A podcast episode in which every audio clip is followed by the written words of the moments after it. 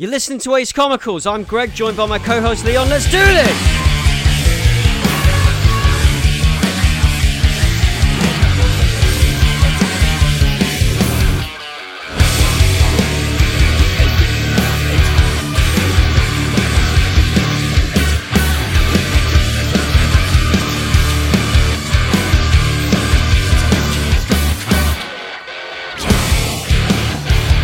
Yes, so welcome to Ace Comicals, episode number 99.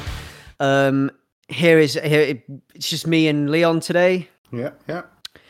And um, yeah, so what uh, sort of stuff have I been consuming over the past few weeks? Well, it will surprise nobody that um because we're like week three of October, and you're probably sick of me saying the word Halloween now. it's not over. Yeah, it's not over yet. It will surprise nobody. Um, the stuff that I've been into and watching. I think you've probably been watching some of the same stuff, haven't you? Because there's that Bly Manor thing. Yeah. Yeah, that ha- the haunting of Bly Manor, which is basically the second. It's like the follow up to uh, the haunting of Hill House, and they're they're kind of like doing this anthology horror thing where it's like completely different story, um, but still a horror story, still Like same crew, uh, um, a bunch of the same actors, yeah, all playing um, different roles. yeah. If you imagine them like Final Fantasy games, you get the idea. Because it's kind of similar to the um, Ryan Murphy series American Horror Story, which um, I think there's been like eight seasons of that now. But um, the Yeah. FX show and what that does, it uses like a lot of the same actors from season to season, but like it's a complete different story each time. This is better than American Horror Story, though. Oh well, yeah. I mean that Yeah. that that goes without saying.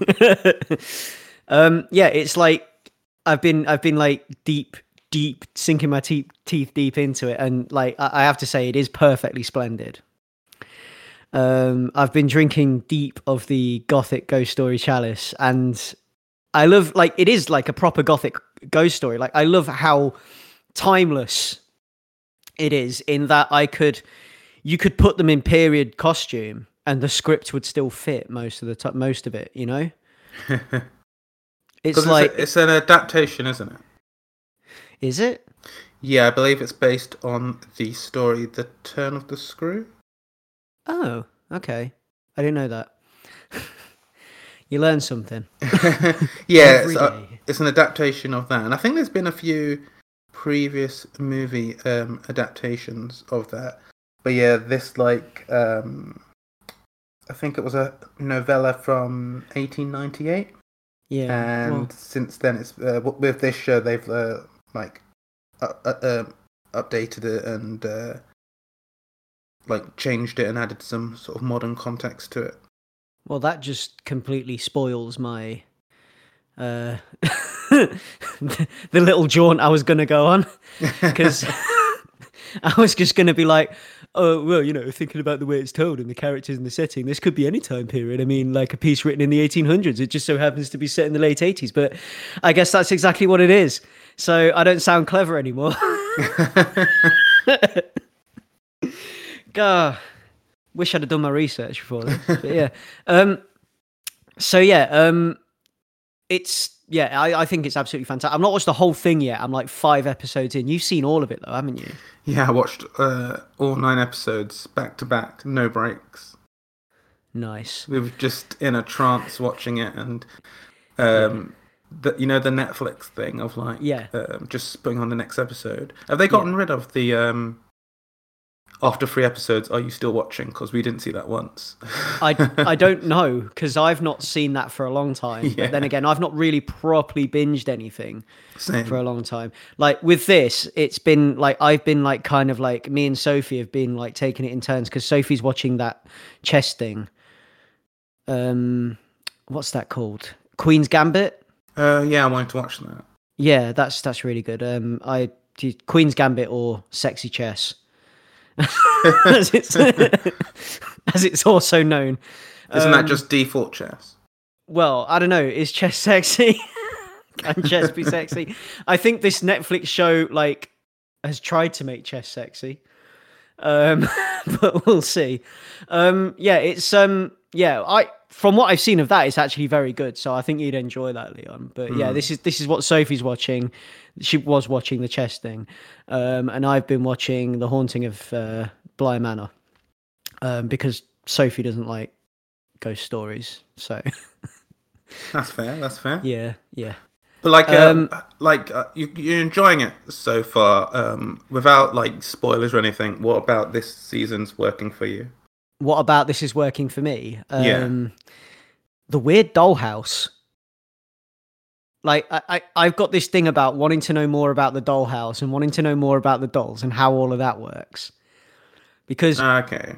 that that for me is working for me so hard like Hmm. that dollhouse stuff like and the little dolls that and the little dolls corresponding to actual characters and people and such like that that's working for me um the um i quite like the set the setting works for me actually and uh, the characters in this i i think i like the cast more in this than i did in uh hill house I think the the people in this, the, the characters themselves, I have more an, of an affinity to them than I did to the ones in Hill House. I'm not sure why. Um, I guess because with the first season, I'll call it, um, or the first miniseries, whatever you want to call it, um, it was mostly like a family over like different time periods. And Yeah. with with Bly Manor, it's um, sort of like a, a maid family where it's Yeah. a, a group of adults mostly uh, interacting with this house. And I think that might Yeah. be might make it easier to identify with. Possibly, yeah. I mean, I think it's just like. Yeah, something like that. Maybe, maybe it's the fact that these are just like the people are just the, the characters are just more likable people. Hmm. I don't know, like I don't find them as um because I the I mean like some of the people in some of the kids in the uh the the the, the, the Hill House series um when they grew up to be adults they were they weren't really the greatest people of all time were they that's like, Like- it is the point. But yeah, I get, I get what you're saying. Yeah. yeah they were like and i think i think with this that they were they were like they weren't nice people like but with this i could see myself being friends with these people these adults yeah i mean the kids are creepy the kids scare the hell out of me but but also, this this one is Yeah. like set in England, yeah and they're they're like speaking our language. Well yeah eating shepherd's pie and things yeah exactly why is it why is it always shepherd's pie why is that is that the only thing that they that they know is that or is that the only thing that we have do we do i do i feel like there's more english recipes but actually there's only shepherd's pie that's a true english recipe or what like Uh, why is it always shepherd's pie leon I don't know. Maybe it's because it's uh, just. is it the most alien thing Yeah, I like- think if you're American, it feels super English. Maybe. yeah is i can't believe nobody else has decided has nobody else in the world has ever put mashed potato on top of mince and gravy like i can't believe england's the only place that's ever done that Well, like- the thing is, they probably have, and it's called something different, and it tastes way better. yeah exactly But um, yeah, I, I quite quite enjoyed the season. Um, I Yeah. thought it was um, I thought it was a good telling of a story of, of this type, and the like twists and turns it, it takes are.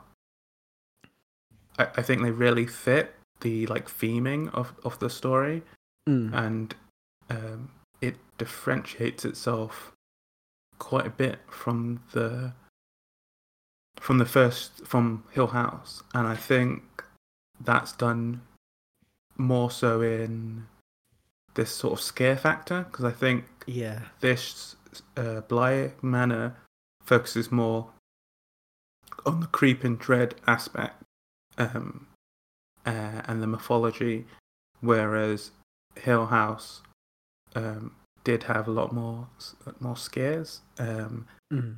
but that they, I, I feel like they both um, nail what they're what they're trying to do. And Exactly. yeah, yeah, I really like the characters in in season two, and I've got but the thing, I've got like criticisms, mild criticisms, which are hard to speak about without spoilers. But I think ultimately I kind of prefer the story of season or like Hill House because in my eyes it did more unexpected things Mm. uh, for me. And then I think Bly Manor is really good at telling its particular story and remaining consistent with that. Yeah. So, so like, I don't mind too much with like, I prefer like atmos- atmospheric dread and a, and a building uh, sense of horror over like scares. So I'm cool with Mm. that.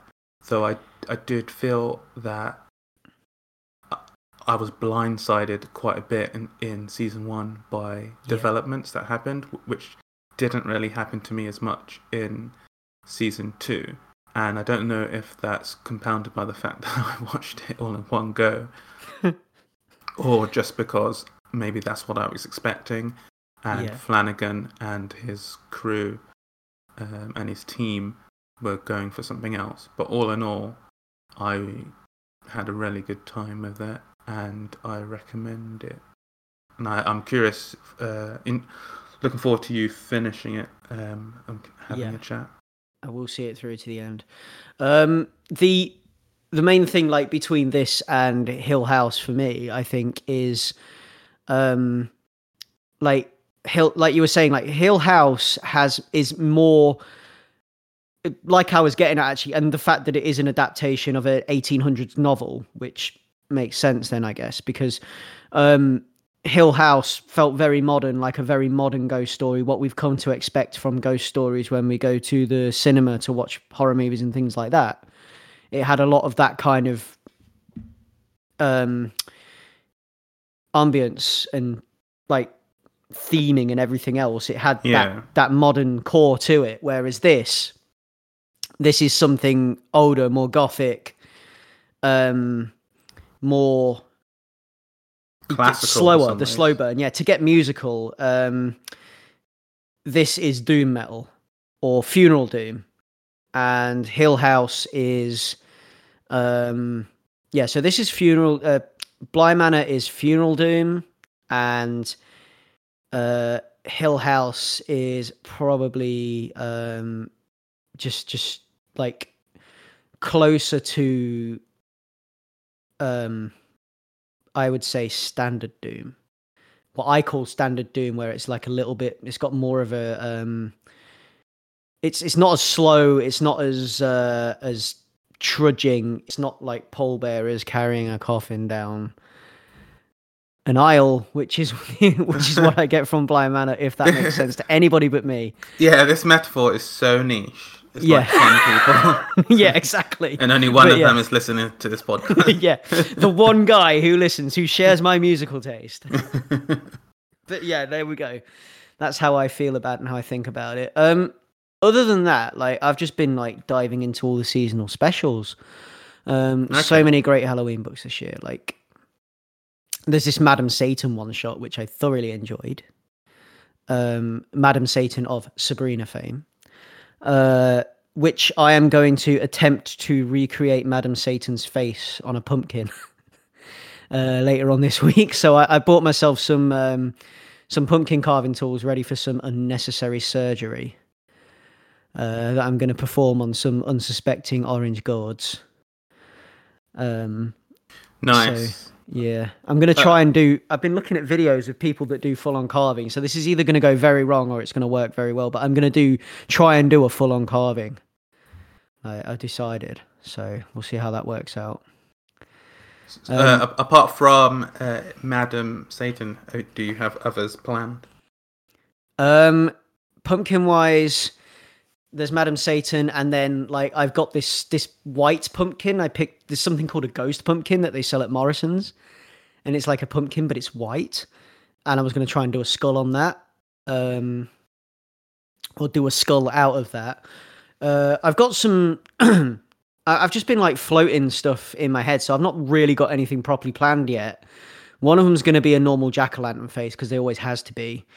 Um, but I've not worked out exactly what I'm going to do with the others yet, but I'm probably going to try uh, something cool. We'll see. um, but yeah, this this Madam Satan book. So Madam Satan is the queen of hell, and she's bored of it because it's demanding, and the denizens of hell, the lords of the infernal lands, are whiny and annoying with their petty little feuds, and it's a fun demonic romp. The art's pretty great, and it's gorgeously dark and grotesque in design. It's a satanic feast for the eyes, and it's great for an October evening. So I'd recommend picking that up for a seasonal special. It's cool. Uh, the other thing I've been doing is I've been trudging my way through um, Marvel's Werewolf by Night.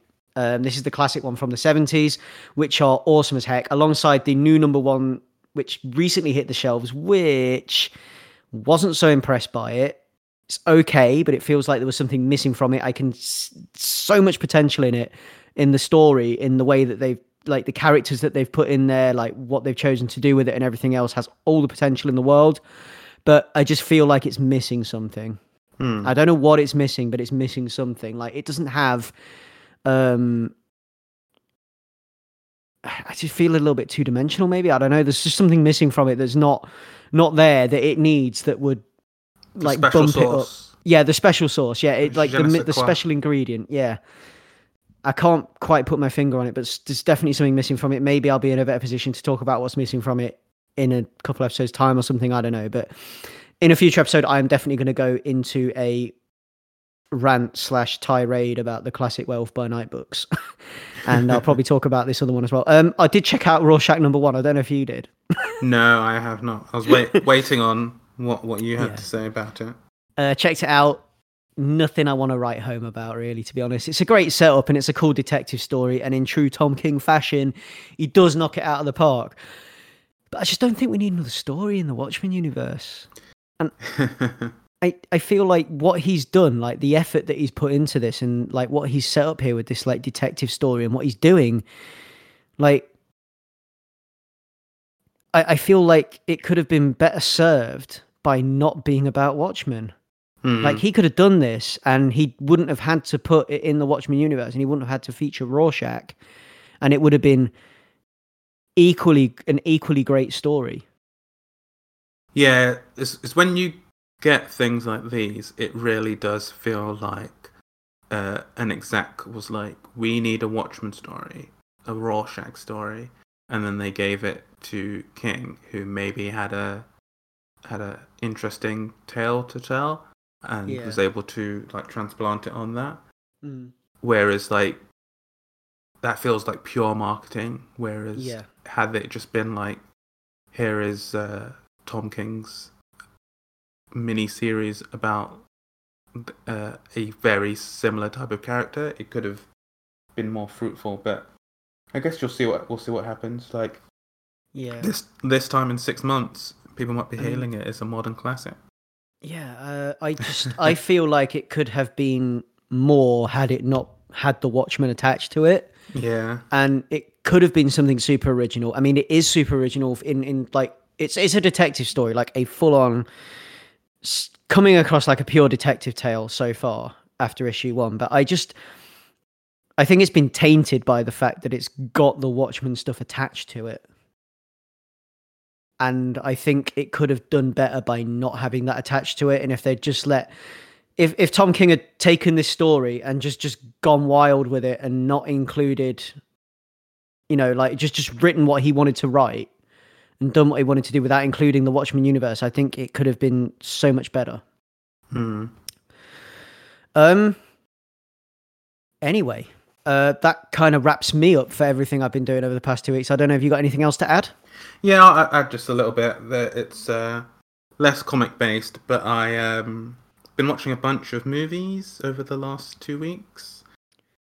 Uh, a lot of rewatches, but I also uh, watched a few things I hadn't checked out before, like um, and to keep in the spooky spirit. One of them, which is thematically relevant, is Doctor Sleep, which is Okay. the um, the Mike Flanagan again of Hill House fame and uh, Bly Manor fame. He adapted the King sequel to The Shining, and the book of Doctor Sleep is a sequel to the book. and famously, King was never a fan of Kubrick's adaptation of The Shining. But what the film has uh, manages to do is be both a sequel to the book, but also a sequel to the film. So it's, it's juggling a lot, and um, I think at the end of it, I I enjoyed the movie, but it, it's one of those movies where it didn't get reviewed well at the time and didn't do particularly well, and it was quite long. It was like I think it was over two and a half hours. Uh, the theatrical and the version I watched is the director's cut, which is three hours on the dot, which is quite long for a horror movie. Like almost feels like it would have been better served as a sort of mini series TV show. Mm. But yeah, it's one of those movies. So it, it didn't get a lot of lot of love when it came out, but it's it's a film that a lot of people last year were saying, "Oh, it was slept on," and um, it's like a gem that people didn't pay attention to. And I was hoping that it would be that for me, but I think I fall somewhere in the middle between that because I don't like I I enjoyed my time with it, but I, I don't think it's a secret misunderstood classic. But it's um it, it's well acted and um it's a it's a cool story. There's a lot of things in it to like really, uh, and especially because it sounds like such an awful idea, regardless of it being the original author. But a sequel to The Shining, why? But I think the themes and the topics that it tackles and how it uses its uh, new and old characters is done very effectively. And a lot of my gripes are to do with things where I think either feels like too much, like they condense too much, and also, even though I've never read the book, I can feel it. Like I can feel that the movie is having to skim over things that would be quite interesting to delve into, in terms of uh, exploring like certain characters, and I think that the movie does uh, does suffer because of that. But ultimately, I would recommend it. It's different from what you're probably uh, probably imagining, and uh, if you've got three hours to spare, uh, it is uh, it is a good watch because it doesn't feel overly long. It it just feels like um, like the parlance of our youth, where you had say uh, a bunch of OVAs of an anime, and then you had the actual series, and it Yeah. feels like um, they've condensed the series into like uh, an OVA. Okay. Yeah, Right. whereas like maybe it would have been nicer if they had thrown it up on Netflix or something Mm. and made it like maybe f- three to four episodes or something like that, or maybe six. But um, That- yeah, yeah, it, it's it's way better than it is better than I, uh, I thought it would be from my initial feelings, but it's not the um, it's it's not the overlooked genius that some people were alluding to. But It's not um, what you thought it was going to be. uh, not after people's reactions to it. But Yeah. um, Yeah. It, it's a, it's a shame that Rahul's not here because I, I think he had more warm feelings on it than me because he I think he saw it a while back um, and he was pretty jazzed about it. So it's a shame he's not here so we could discuss it. But um, yeah, I would definitely I'd recommend it, Greg. I would I would check it Mm. out.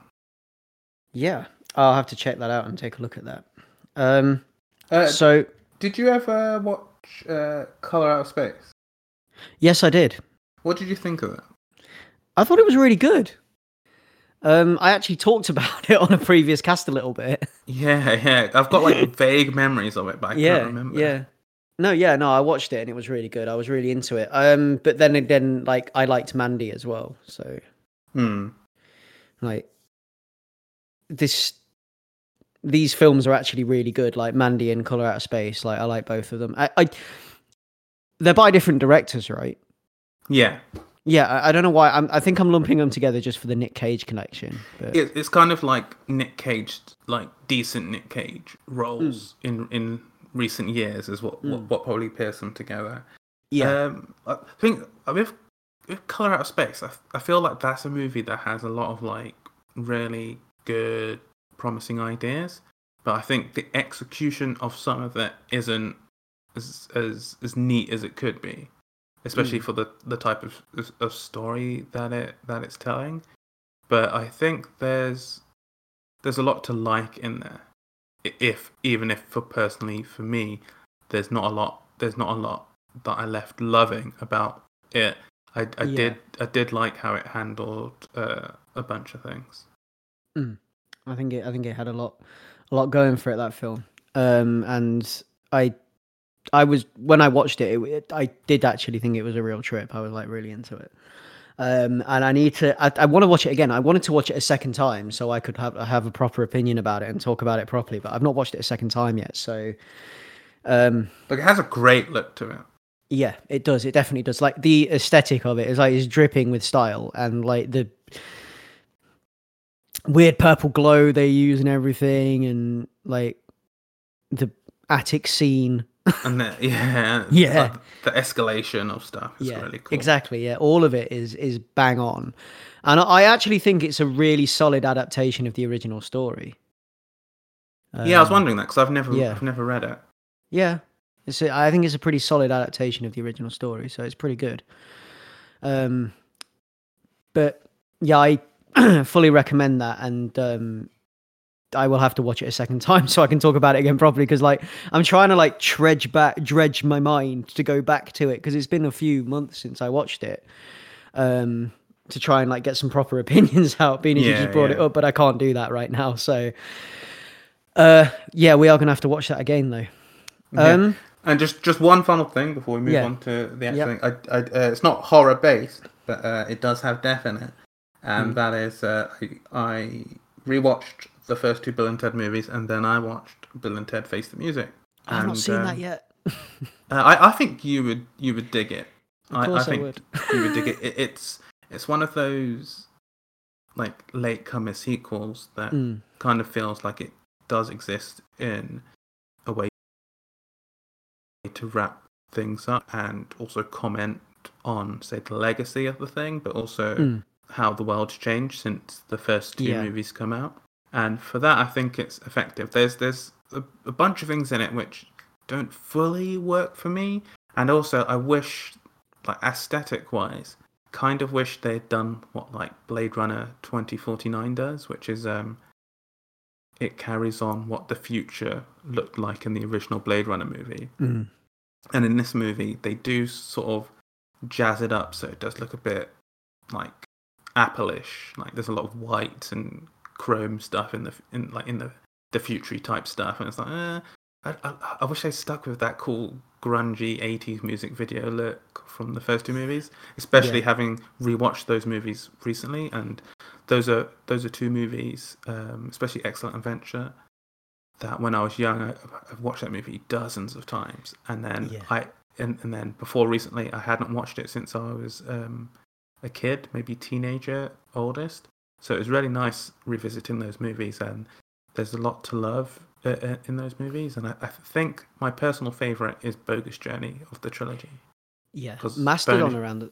Oh, sorry. Uh, I was just gonna say because Bogus Journey is like fucked up in in quite an interesting way. Mastodon are on the soundtrack for the third one. Hmm. Yeah, no, the, Um, the soundtrack's pretty good. Yeah. Because I checked out the soundtrack because it's all there on Spotify, and uh, Mastodon did a single for it. Uh, I think the track's called Rufus Lives. Um, but yeah, I'm uh, me being the big Mastodon fan I am. so yeah, um, I But yeah, I will check it, I have to watch out that when you can. movie. I will, yes. Um, yeah, I've been meaning to get around to it because it's on Prime, isn't it? Yes. Yeah. So I do need to get around to checking that out. So, uh, shall we move on to the comics, Leon? Let's let's do it. Let's do it. So, I'm going to open this up with a book that we were sent um, by Jude Cowan Montague, um, who is the writer and artist here. Now, this is a book called Love on the Isle of Dogs. Um, and we tend to talk a lot about comics and sequential art that follow a traditional standard, as it were. Um, follow the rules to an extent, even when we get to the more experimental end of the spectrum. We rarely dip into the super abstract side of things. Um, and the comics and pieces of sequential art that don't necessarily follow the rules like so so we we tend to look a lot at the comics that obey convention don't we Yeah, there's a certain Yeah. uh, formalism to to yeah a lot of them. This uh, doesn't obey convention in that respect. Um, it is still sequential art. It's a stunning piece of sequential art, at once a graphic memoir and a prose story. Um, this book encapsulates both, and um, it's a book that meditates on love and psychosis and the effect of mental illness can have on the people close to the sufferer. And the way um, through the suffering of her husband because this is this is like auto semi auto this is autobiographical. So through the suffering of her then husband um she was able to um learn about love and and learn about like the way the way that she interacted with her husband during his suffering and everything else and all the terrible things that happened as part of this story. She was able to learn about love and learn about herself a little bit as well maybe um and there's an awful lot to unpack here actually. It's just, there's, there's a lot of stuff in here that resonates with me actually which i'll come to in a moment. But what i'm going to do first is i'm going to give you the um the blurb. So so um the blurb here what we've got here is uh, love on the isle of dogs is both a graphic novel and a literary novel First, it's told in pictures and then in text, two different versions of the story which shed light on the others. Um, it's a true story set against the backdrop of the Isle of Dogs in the 1990s, while construction of the Docklands, led by Canary Wharf, was going up. Um, and it's, yeah, it's it's about her marriage and about her love to this man and, and how that broke down over time and and his psychosis and everything else and how that had an effect on everything and how his mental illness had an effect on his surroundings on the world around him and how that affected her and how um how she was able to to to come out of this basically. Um now the, the things that this kind of like touches on because we're going it, it, we it, it touches on kind of like for me it, it kind of brings back memories of conversations that my mother would have on the phone to my grandmother and things and uh, other people um care um uh, care organizations whatever in reference to my aunt and her mental health because she suffered from um and she suffers from paranoid schizophrenia she's still on um heavy medication and things like that and she has been for years like Mm. decades a couple of decades now and um it's the way like because i remember like because i was a child when all of this was happening but i remember like snippets of conversations that my mum would have about how um that that they would they were stripping back um the the funding of mental health in the UK at this time and um, the lack of support for mentally ill people in the UK because they were closing all these services and changing the funding and everything else. And and this is going back to for me this would have been like the mid to late 90s late 90s Yeah. kind of time. Um and but this is obviously this book is set closer to the beginning of the 90s in the early 90s but obviously this thing this was going on for the entire decade. So we're talking about like the deinstitutionalization of care and and, and uh, the deinstitu- deinstitutionalization and care in the community and everything that came out of that. So um kind of like the lack of uh, funding for mental health services um and care in the community ultimately being a euphemism for um, fend for yourself if you think about it that way. Like, unless you had family or people that cared for you, there was no way you were going to get out of this. And you would be, you were kind of like in and out of hospital because hospital was seen as a short term thing. And the care that they would provide um, would be enough, but that to get you back out. But then you would you would you could you could relapse and you could end up back in Hmm. because it's not. Um, there's no support there once you're outside of the hospital. It's just you are kind of like the, the and the support that is there is very sparse. Um, and you kind of have to navigate all of that yourself. Yeah, it sounds very similar to the dire situations to do with like criminal justice, where like um, there there's no path for people once they're out of prison to uh, gain any guidance or or, or help Yeah. once they leave, so they end up um, back in, in in no time. Yeah, Uh, and it sounds like the healthcare version of that, where yeah. there being no support structure, just So- uh, leaves people. Yeah, I mean, and and what you end up with, you end up with people that you know have mental illness that, although you care deeply about them, and and you you, you care, you know, you, you you care deeply, and, and you want to support them and help them, their mental illness can make them dangerous sometimes. Um, and and it can they can be dangerous for you to be around if they they end up having a, an episode and they get violent or something like that um it's it's dangerous for you to be there and it it's ultimately not a great situation because you're having people that aren't um the, this the, the people that aren't trained to deal with this kind of stuff people that aren't um they, they have no uh, they they have a very limited understanding of of of what this person's like psycho this person's particular issue is. And they are with that person and they can't do a lot to help. And it kind of it kind of puts it's not a good place for people to be in. It's kind of like it puts vulnerable people in dangerous situations. It, it, these mentally ill people can be dangerous to themselves. Um and this is this is what kind of like this is what stood out to me because it, it made me think of my aunt's story you know? Hmm. and that's what this book kind of brought up in my mind front and center. Um so yeah like my mum and my aunt and the way my mum had to kind of like navigate all of this for my aunt to basically like everything that my aunt has had like where she's been staying in uh particular like um accommodation schemes and things like that my mum's had to kind of like had a little like a, a mini battle to get her there kind of thing. Yeah. um and it's it's all of that kind of stuff. So um yeah it, it's like how no one's got any training around these issues and no one how do you look after and manage someone with such severe mental illness you know? Um and and like how it must have been for them the snippets of conversation that i heard and everything else the letters i saw my mum type up the phone conversations trying to get my aunt to a safe place to get her the care she needed um and it's like it's how I guess people do fall through the net as well. Um, it made me think about that as well. But I mean, this is a it's a beautiful story um, in this book, and um, it has a it's it's sad.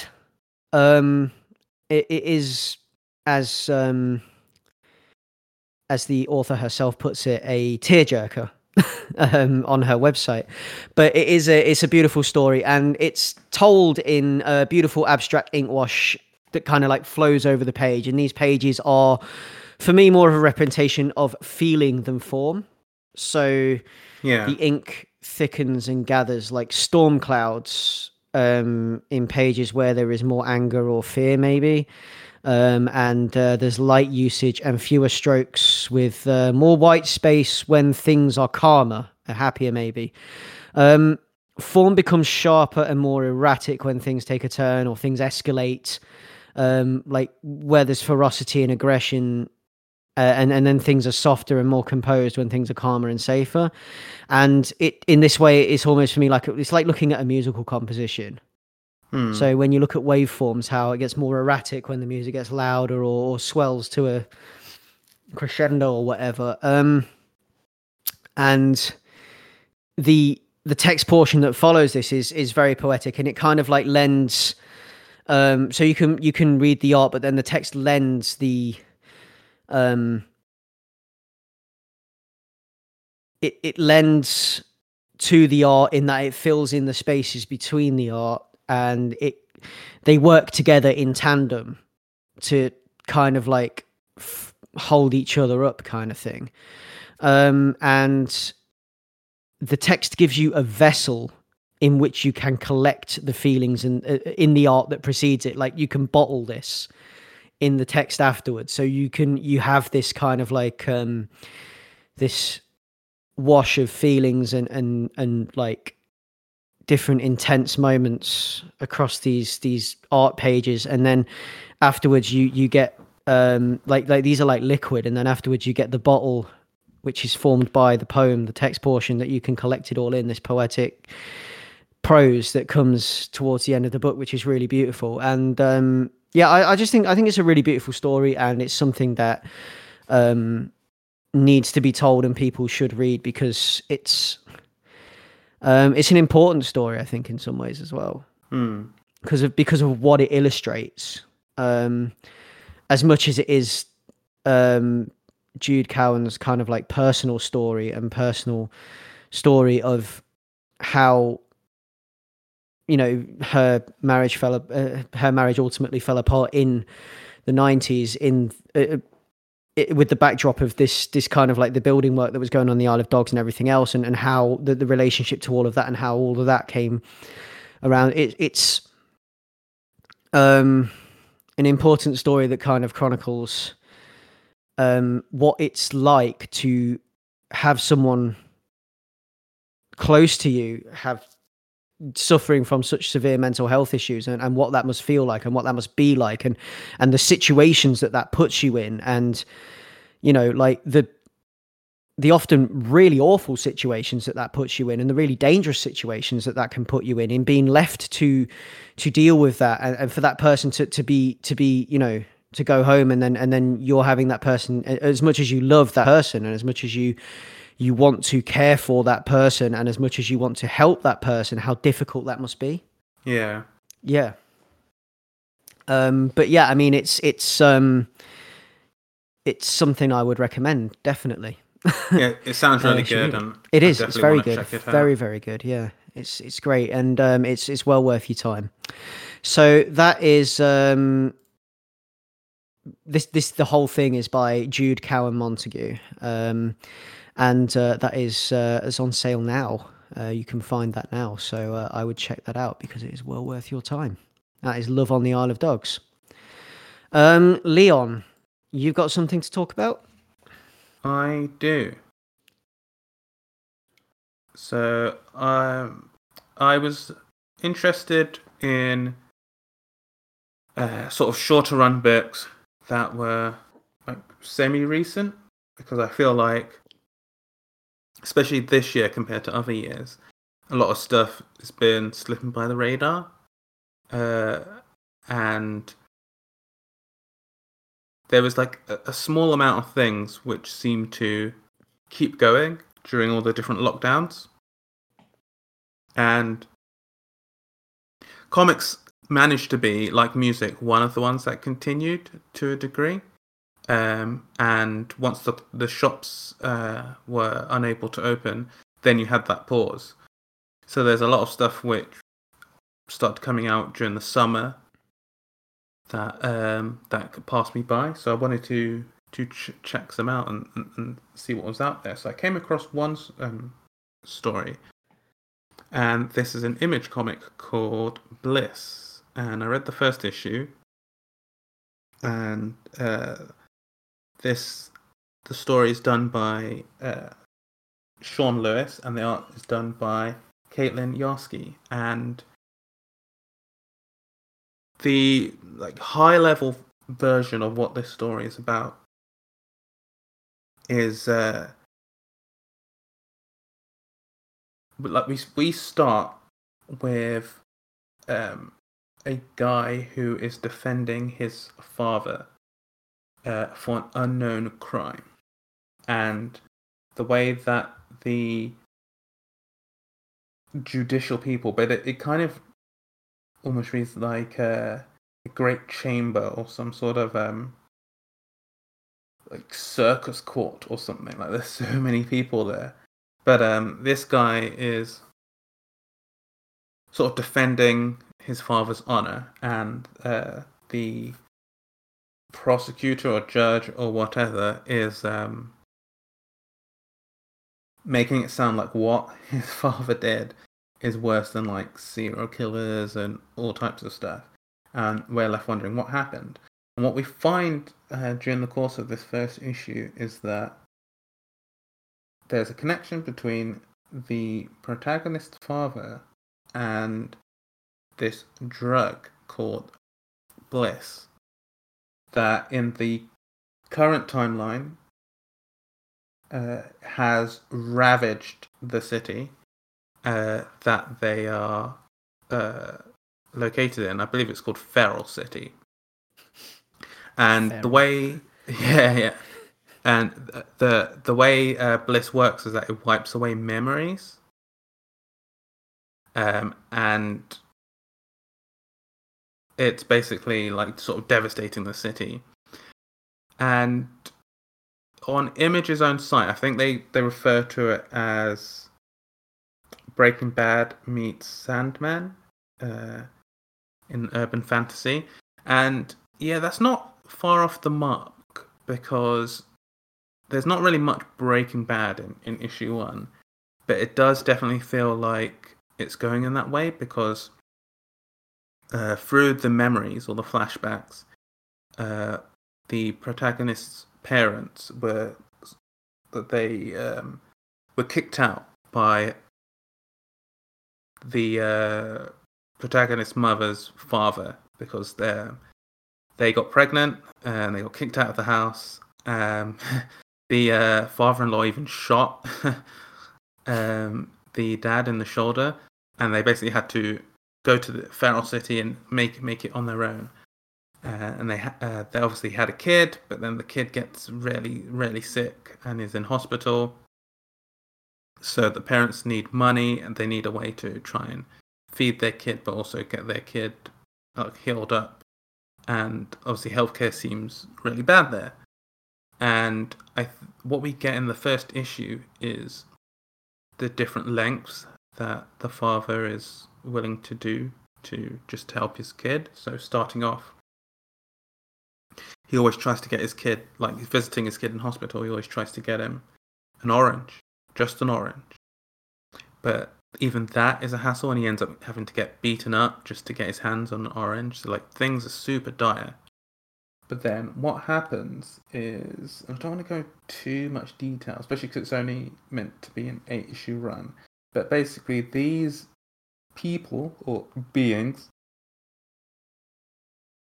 offer him a lifeline um, when he stumbles down the wrong alley one night, and they basically give him the option to push push some bliss out, get some people on the bliss, and they'll give him they'll give him cash to look after his family, and they give him a big like nice upfront stack stack of cash that he's able to get his kid the best healthcare, and um,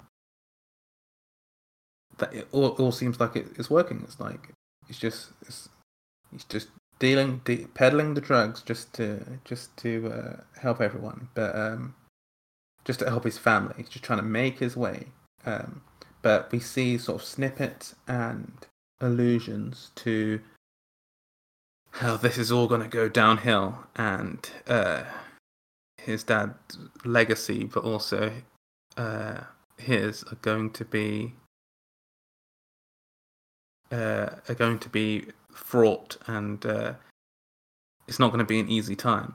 And um, yeah, this this is a book where uh, I think it really gets to what it's trying to do at the beginning really quickly without properly giving you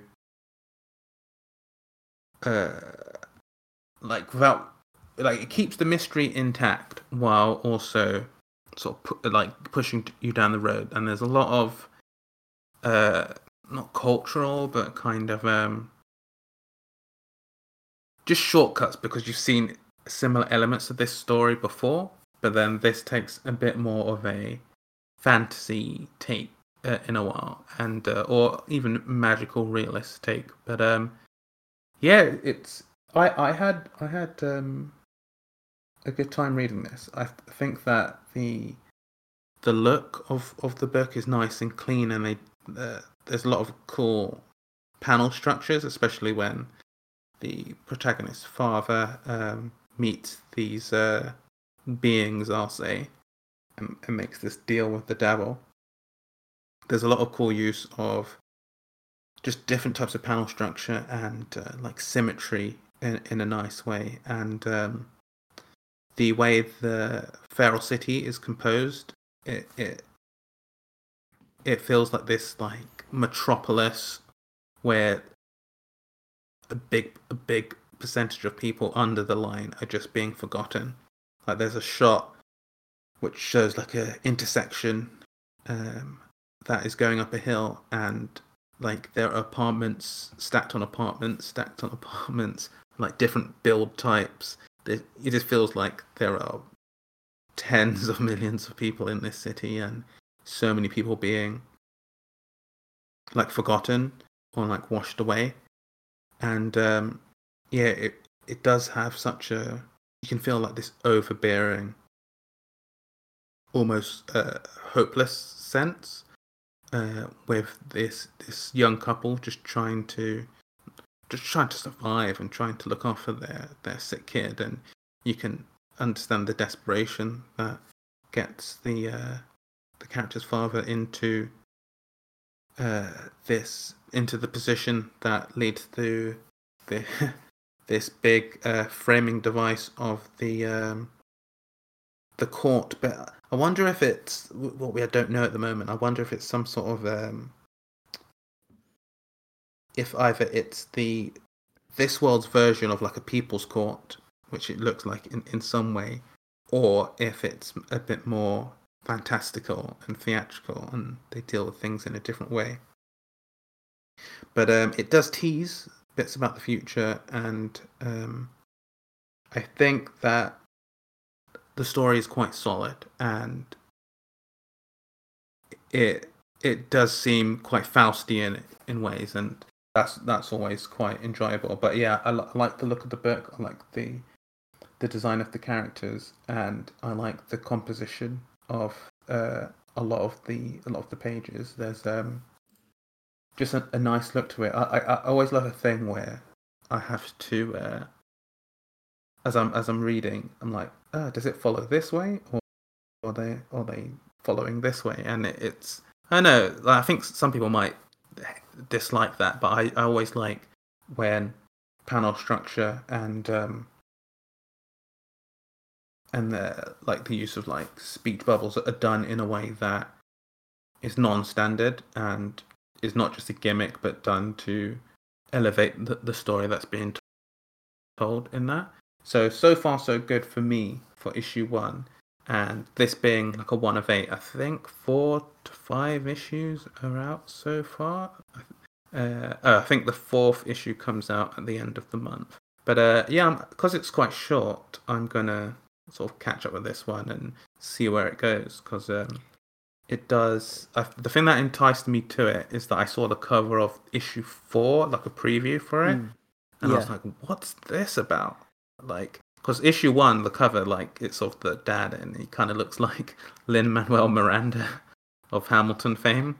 Um, but yeah, uh, each of the covers are, are very different, and it was it was the the four, which has like a a person on there who sort of looks like they're sort of floating in a haze in a way, and and I thought like, what is this about? Is it like the the typeface looks kind of magicy? So yeah, it's it's an interesting one. I think it's I think it's worth checking out um, if you want something a bit different, and if you want um, something that's going to be like a nice contained story that's going to have a, a beginning, middle, and end. Nice. Um, there's another one uh, that you've just reminded me of actually when you were talking about this. This whole idea of drugs playing with memories. Um, mm. This is a slightly different formula because what this is drugs made from people's bones that lets you experience other people's memories, or or lets you experience the lives of these dead people. Mm. So it lets you step into their skin for the duration of the trip. Um, uh it's a cocaine style drug called ash and the book i'm talking about is a book called bone parish which Oh is Oh, yes, uh, I, I, I do remember Yeah, uh, you speaking about this yeah. many moons ago Oh yeah, ages ago. But when, um, when we were in like the twenties or something back then. a good a good two years ago. but um, you should um, you should check that one out as well, Leon, if you get round to it. Um, yeah, I, I think I've got a yeah. couple of those issues digitally. yeah, Um, it ended up your time. Yeah, it it ended up, and this is something that we've lamented before on this cast. Sometimes with reading like new issues of stuff, uh, sometimes you'll get like three to four issues in, and then because you're reading other stuff, blah, blah, blah, you sort of fall behind, and more issues come out, and you're like, oh, I really should get back onto X. And there's a lot of comics from our first, uh, like first year or first Hmm. two years that um, I would I want to revisit because I I would I didn't finish them. So that might be a, a mini project of mine. Close the loops. Yeah. Um, I I feel that um, you would enjoy Bone Parish um, because it has a lot of like the similar thing going on with the the drugs and like weird drugs doing weird things to people. so yeah, it's uh, it's worth your time. Bone Parish is a great one. Um, but yeah, I mean that uh, Bliss sounds good. It's it's it's one of those things where it's like I've got you you seem to be like a pro at picking the things that are on my list that I haven't got round to yet. Yeah, I, I- think it's just a thing where yeah. uh, your both your pull list and your mental pull list that you don't talk about. I think I've got like a psychic link into there, and I'm just good Yeah. at picking comics that you'd like. I mean, when I do the pull list on these episodes, I don't put everything on here that I'm going to buy anyway. Yeah, yeah. Like, I'm, 'cause- I'm still reading your mind. Yeah. But I think uh, just at this point of doing this podcast for a while, and obviously have been Yeah. friends for much longer, I think there is just a thing because like, um, like you seem to like usually if if you say, "Oh, I think you'll like this one, Leon," I usually fall in love with it. So I think we we just we just got that wavelength. We're on that level, yeah. Yeah. Definitely. We're on that level where we can like fully recommend stuff perfectly because we know. And like that's yeah, I mean like you I mean like I'm I'm sure like other people get a good idea of my taste from listening to me talk on here as well and, and vice versa. so yeah. Um are we moving on to the last one on the list then, which is a let's do it. preview? Yeah, I mean like so we got sent a full on OGN from from Image Comics, um, which kind of like took me by surprise because I was like, "Whoa, okay." So we got a preview copy of Blue in Green, which is an OGN published by Image Comics. That's OGN original graphic novel. Um, now this is the um, kind of like creation of Ram V on writing duties. We've got um, Anand uh, Radhakrishnan uh, is the artist. Um, Aditya Bidikar on letters. Um, John J. Pearson on colours. And uh, we've got design by Tom Muller. And this is published by Image Comics. Now, um, And this is This a good squad. This is like oh, yeah, this is like a team, man. This book is like, and you can tell, like, this book is dripping with cool. Um, so we were graciously treated to this review copy, which is perfect for this season as well. So um, this is going to be the kind of thing you want to be reading around now, and it comes out on October twenty eighth. Um, so that's going to be tomorrow because you'll be listening to this today, which will be the twenty seventh. Uh, so I suggest you get to your comic store and pick it up uh, tomorrow uh, because um, it's it's um, it's a doozy and it's like hundred percent like you need this because this is great. So um, I'm gonna just say what Ram V says in the email that he sent. Um, because he, he like the the email that he sent out to his mailing list, which had this PDF attached. So uh, we set out to make something that was unique in its aesthetic and attempted to capture a jazz tune in its visuals while telling an affected an affecting story about obsession, ambition, elation, and heartbreak. I hope you all enjoy it. And I I feel like this creative team have managed to nail all of those things. Um, and there's there's more included in that as well. So I give you the blurb from the image site for this one. The dark and haunting port. So this is blue in green, the which is the dark and haunting portrayal of a young musician's pursuit of creative genius. The monstrous nature which threatens to consume him, as it did his predecessor half a century ago. This is from creators Ram V of Grafity's Wall and These Savage Shores, and Anand RK of Grafity's Wall, and uh, Blue in Green is an exploration of ambitions, expectations, and the horrific depths of their spiraling pursuit. Um, which I think sums it up quite nicely. What do you think? Yeah, I, I think that uh, it, it's the good entry point um, Yeah. of knowledge going into this book. Exactly. Um, so straight up, this book is named after a famous Miles Davis jazz composition, and uh, if you've ever heard Blue in Green, have you ever listened to it? I have, but I, I, I definitely have, but don't ask me to sing it.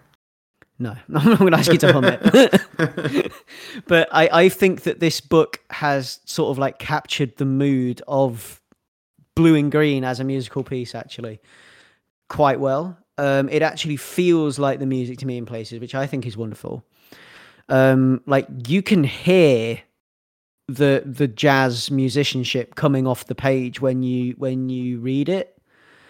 Um, and it's always truly special when comics and sequential art manage to strike such a balance and tap into something like this.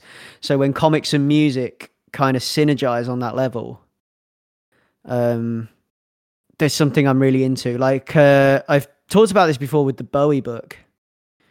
Uh, when I talked about the um, the Allred Bowie book, um, which I can't remember the full title of right now, which uh, which is a real shame, especially on me. Uh, but um, no, it it like where music and art synergize like that. I'm I'm a big fan of that kind of mood. Um, and like the balance that this struck, and I, I was vibing with that hard. So I was I was into this. I was into this this kind of like this. I was in this sea of jazz musicianship, and like you know, I was sitting there. I could just like cigarette smoke and like saxophone, you know. yeah, like th- there's like a haze. Yeah, yeah, and and the art actually is that haze. It's great. Um, so the book like kind of brings to mind a book we've discussed previously that has similar themes as well. Um, a music centric horror story, Underwinter, um, which kind of to an extent also deals with obsession and compulsion. Um, I will not talk too much about Underwinter now because we've already spoken about it on a previous cast. You should go back and check that out. Um, also, go check out Underwinter because it's fantastic. Um, so yeah, for me, this book is explores the endless search for perfection and completion as an artist, which is applicable to any artistic endeavor in any discipline. I feel. Am I right? Yeah. Um, I think you can apply this particular brand of obsession and like the need to be better and the compulsion to be better, like this obsessive compulsiveness to carry on playing, to keep doing it, like draw till your fingers bleed, or play till your fingers bleed, or you know, sing till your throat hurts because you've got to get better. Can't it's like it's that kind of like that drive and that um that push. Um, there was a film that I never actually got to catch, but I always saw. I've seen like trailers for it and things like that. It's the one with the guy who is, um, Whiplash? that's it, Whiplash. Yes. How did you know I was thinking of Whiplash?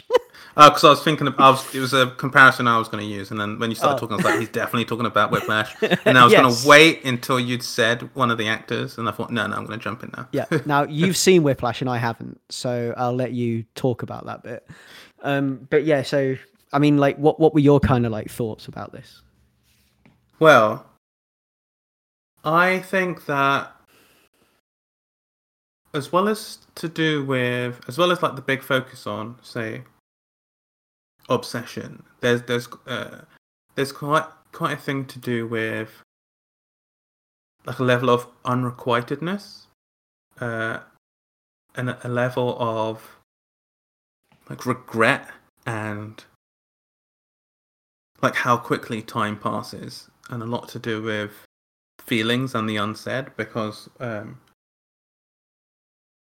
with uh, Eric the the lead. Is that it is Eric Yeah, Yeah, yeah. But with Eric, the lead, um, like the book starts, and I'm not going to go too hard into plot details, but the book starts with him uh, coming home uh, for a funeral, and as he spends time in, in like the old house that he he grew up with, and seemingly escape, quote unquote. Um, you, there's a lot of like ghosts there, and uh, I mean that in the sort of memory sense and like like trauma sense. But there, there's also because he's like he's this gifted musician, and um, he's now currently like a a, a teacher, and like a lot of the beginning of the book focuses on him trying to like deal with everything and there's like a wave of numbness over him to do with like the events um, that that have caused him to come home, but also this this feeling of uh, sort of walking through dead memories and um, this hollowness to do with what the like uh, expectations were, or like at least hopes and dreams, and what what the the his his reality is. And I think it it's really the book is really good um, in those parts where we spend time with this guy. Like there's a lot in with this character that I can uh, empathize with, and uh, despite the fact that I am uh, no no musical uh, being really, um, there's a lot of, and I think this is the thing where the the writing and the art come together so well, because uh, like a lot of art does have this sort of dreamlike haze over it, almost like uh, half forgotten memories. Um, but but it, it like the way the line work is done um, and complemented with the color there's so much detail especially with like faces or like um like rooms. Um but then at the same time there can be like a flurry of, of lines and color and uh, the image you're getting is almost abstract in some ways especially for people in the panel who aren't the focus of the panel. And yeah, it does have this uh, sort of like underwater feeling. You know, like when your ears pop after going on an airplane and you, you're not quite in Yeah. life yet. Um, and it, it, it does it it does have that. And as we go through the book, uh, other elements become clearer as we go through, and um, the sort of disembodied voices um, end up becoming like embodied in, in, in a way that I uh, quite enjoy. As you go through the book, you actually get to see memories form. Mm. So you get what is at the beginning he considers a complete memory.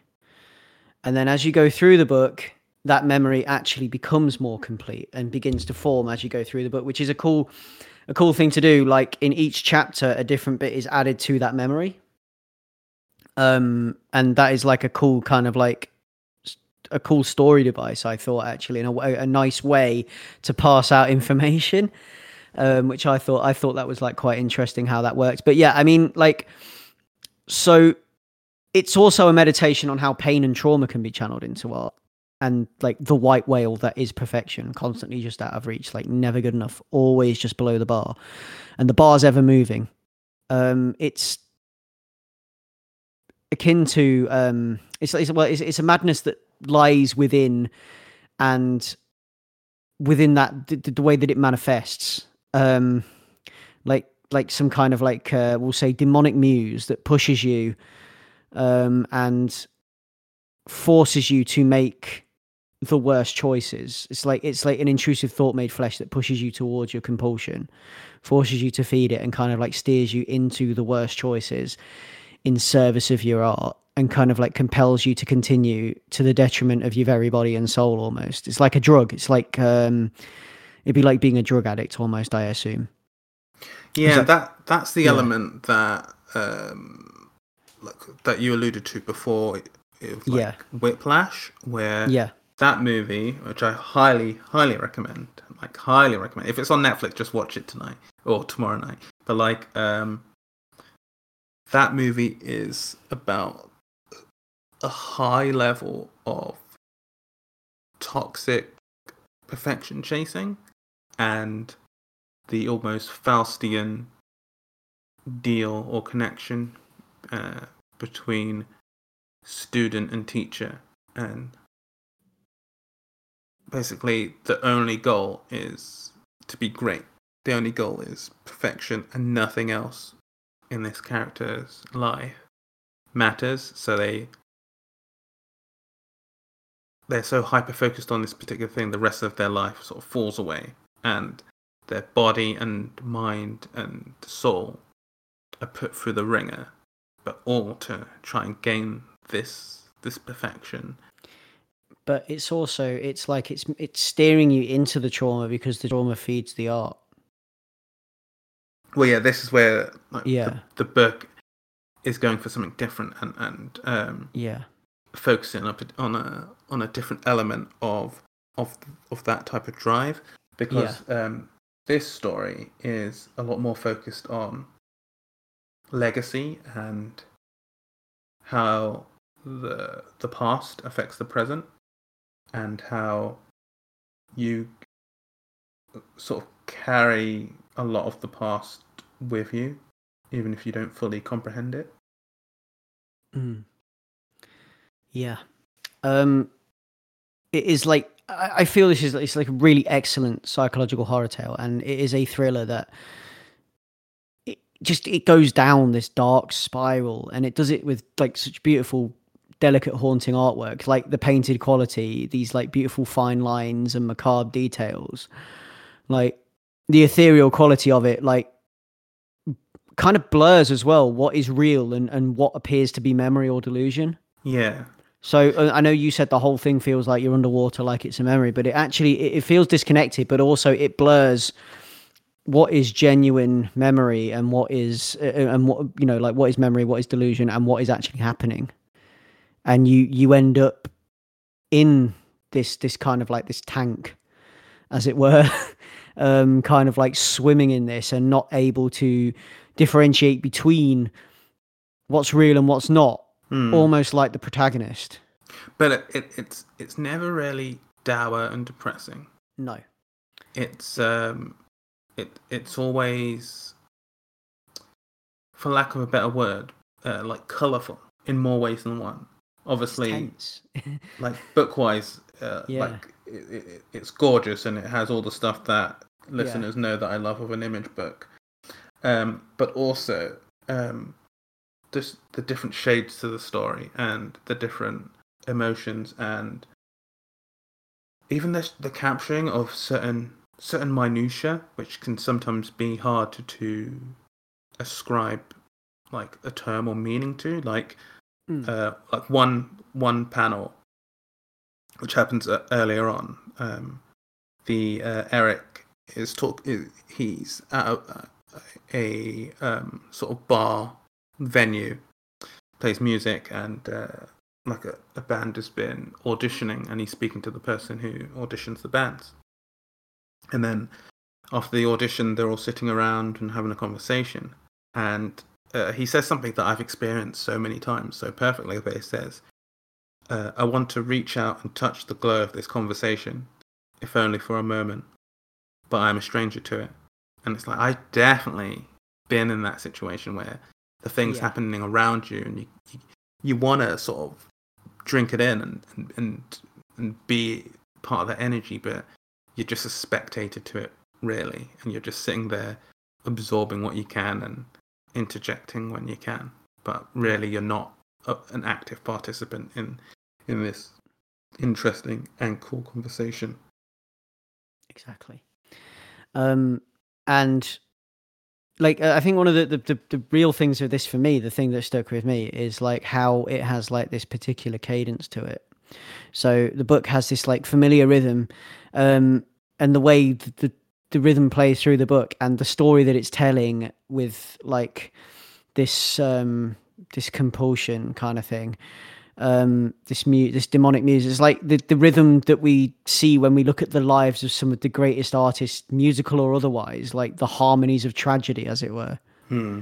like played out through this book. Like that's kind of like where it, it kind of like spoke to me as well in that way. Like this is what drives people off the cliff kind of thing maybe i, I don't know like a meditation on that on like how Yeah, no, I, I definitely, I, there's de- Yeah. I can definitely see that in there. Yeah. Um, and I just just really enjoyed it start to finish. I, I thought it was brilliant and I like I've never been one to sit and listen to jazz um too often, but I think this book actually gave me a renewed appreciation for jazz in a way.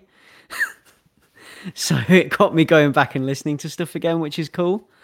Yeah, I, I Um, think, I think, yeah. um, jazz is like such a uh, a mood based uh, like style of music, um, and I think it's one that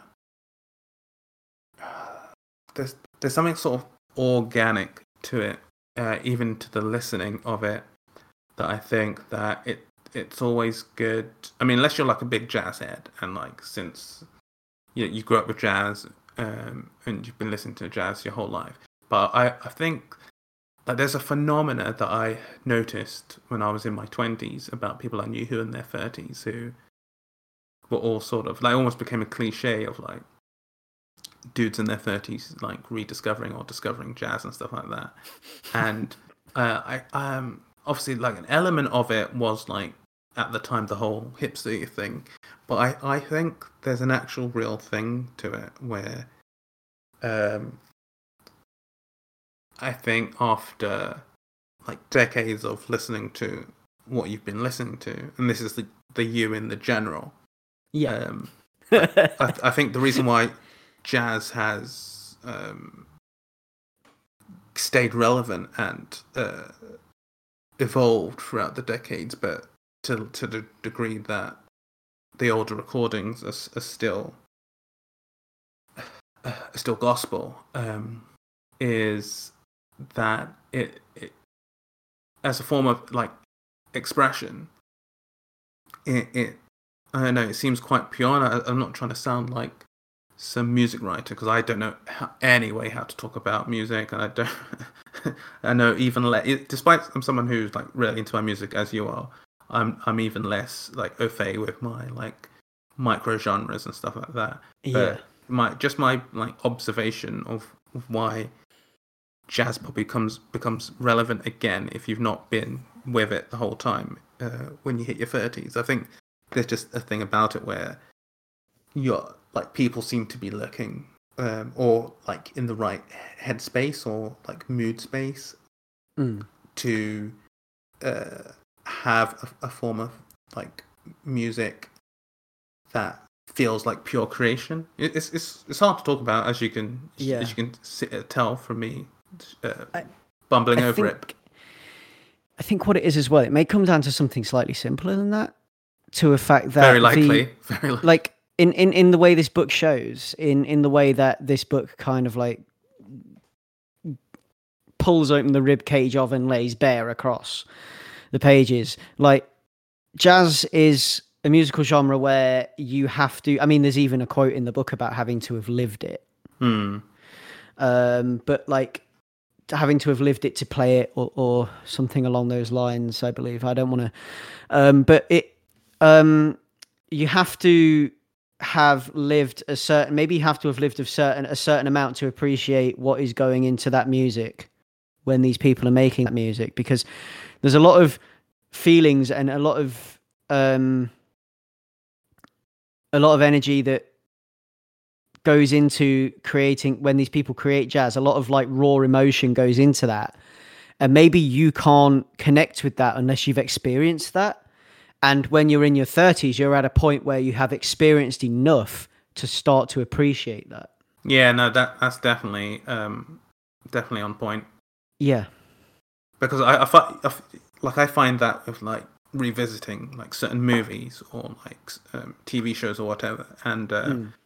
when you're in your edgy teens, it's like the emotional stuff doesn't hit you at all, and then when you're in your like mid twenties, where you're probably still a bit edgy, but you're more like the world's dumb and I understand the world better than anyone else. Like these dumb adults, how how how, how do they not understand the world?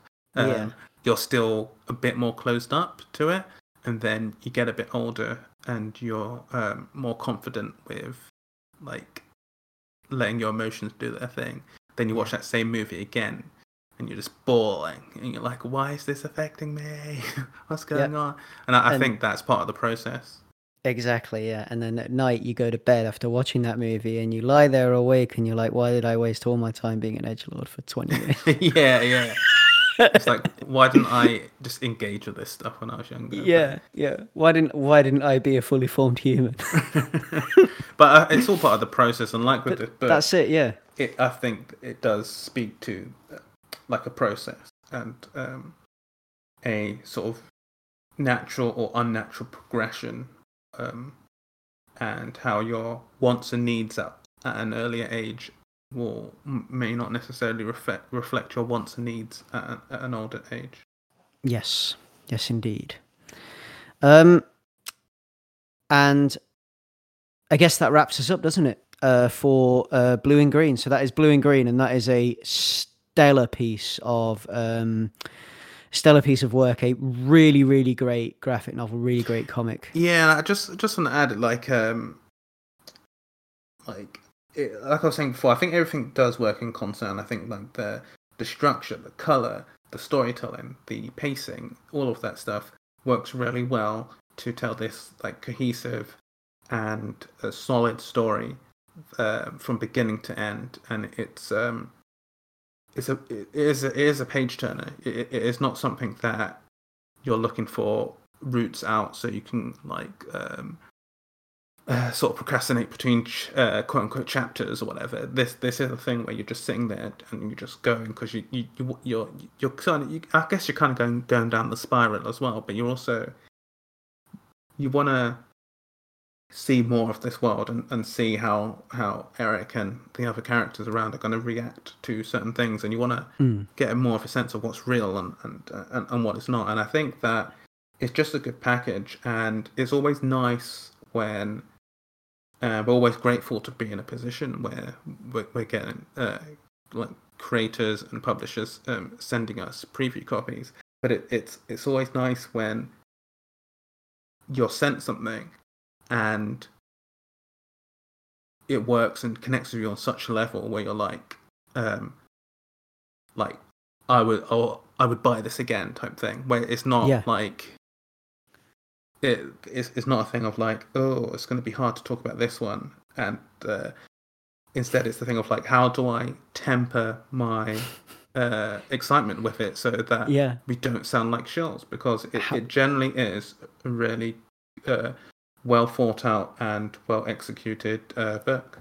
Exactly. Yeah. I mean, like it, it. This is this is genuine, genuine love for work here. It's not like, um, you know, it's not like we're under any kind of uh, like um duress or anything when we're saying this. It's a fantastic book. It really is. Um, and yeah, it's like like you're saying. It's like how do I how do I temper it so that I'm not spending the entire hour and a half talking about it? it's like And that's the thing. Like li- listeners to to the show who listen to previous episodes know that uh, we and especially like you and Rahul were like marks for like Ram V's work. Like he he he don't miss. Uh, yeah, and uh, it, it's it's it's really nice that um like like he still don't miss so it, it's still quite nice to to get like new books especially with all that's like going on this year and exactly. like everyone's heard me lamenting issue one and da, da, da, like you know like my heart lives with the graphic novel or the quote Yeah. unquote graphic novel and uh like it's just nice to get that and get this this great story um Yeah. and uh, one that treats its characters as like like people uh and yeah no it's it's it's really good and i highly recommend it Yeah, definitely. Um, it's a great book. You should pick it up. Um, and I guess that brings us to an end for the uh, reviews this episode. Um, so, what we're going to do now is we are going to run through the pull list. So, um, pull list uh, for October 28th, we've got um, Blue in Green, which is out October 28th. Check it out. Uh, we've got uh, Batman Three Jokers, number three, which is the penultimate part. Penultimate means end, right? I'm, I'm. Something in my mind says it means one before end. Uh, there's something in your mind is correct. It's the one before. yeah. before. So it's not it's not penultimate then, it's the ultimate. It's the end. Yes.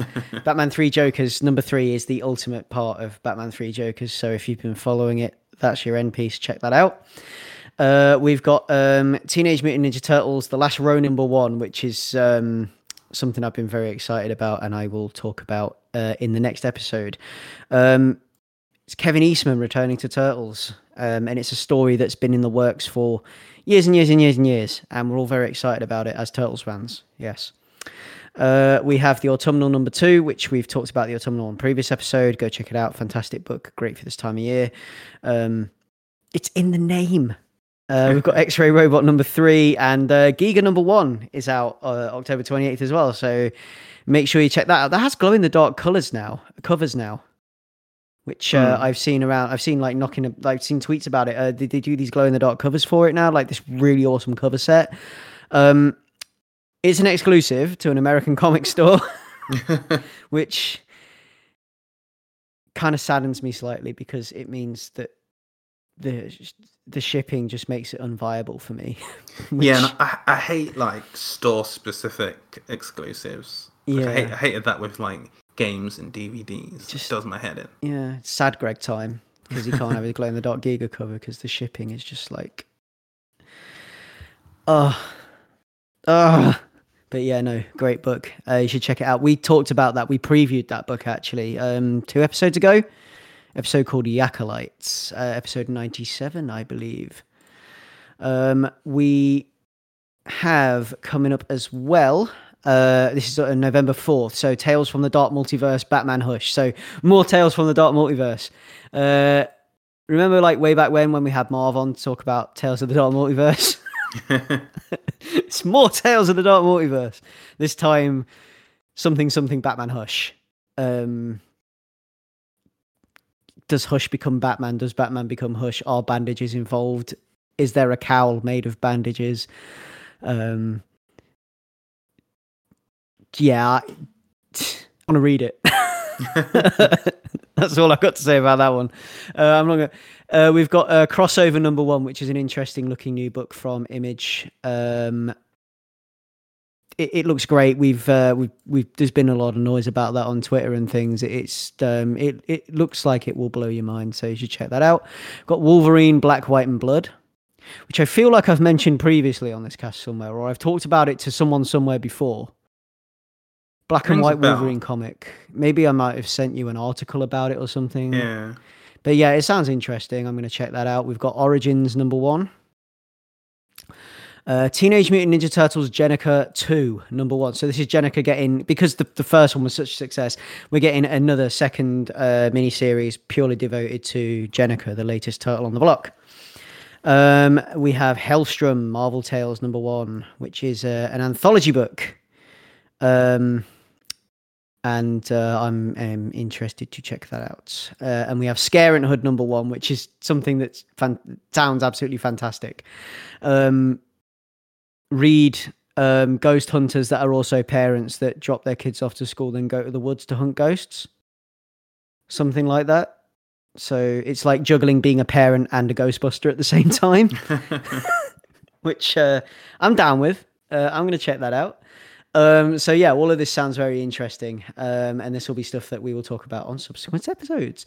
So that has been Ace Comicals episode number ninety nine. Can you believe there's ninety nine of these things? There's going to be hundred soon. yeah. Hit the, the Right? big, big 100. The big three, uh, three digits. Um, but yeah, so this is Ace Comicals 99. Uh, you can find us at Ace Com- www.acecomicals.com, which is kind of the hub for everything we do. You can find us on Twitter under at Ace Comicals, which is where we are most active. Get in touch, uh, shoot us a DM at us, send us an email. Um, you can send us an email to acecomicals at gmail.com. Um, you can find me on Twitter under at Batou. That's B A T T O U. Again, at me. Uh, get involved in the conversation. If you uh, you can DM me. If you're um into if you have if you want to join the conversation about the comics that we've talked about here today or if if you want to you know suggest something for us to read and talk about then go ahead just tell us uh, if you think we ought to read it tell us and we'll, we'll read it and we'll, we'll we'll talk about it we'll tell you what we think um leon where can we find you You can find me on Twitter at Leon uh, Everett, and uh, to uh, like a sizable chunk of our audience is American. And I know you don't want a shepherd's pie eating limey telling you what to do, but please, please vote, please vote.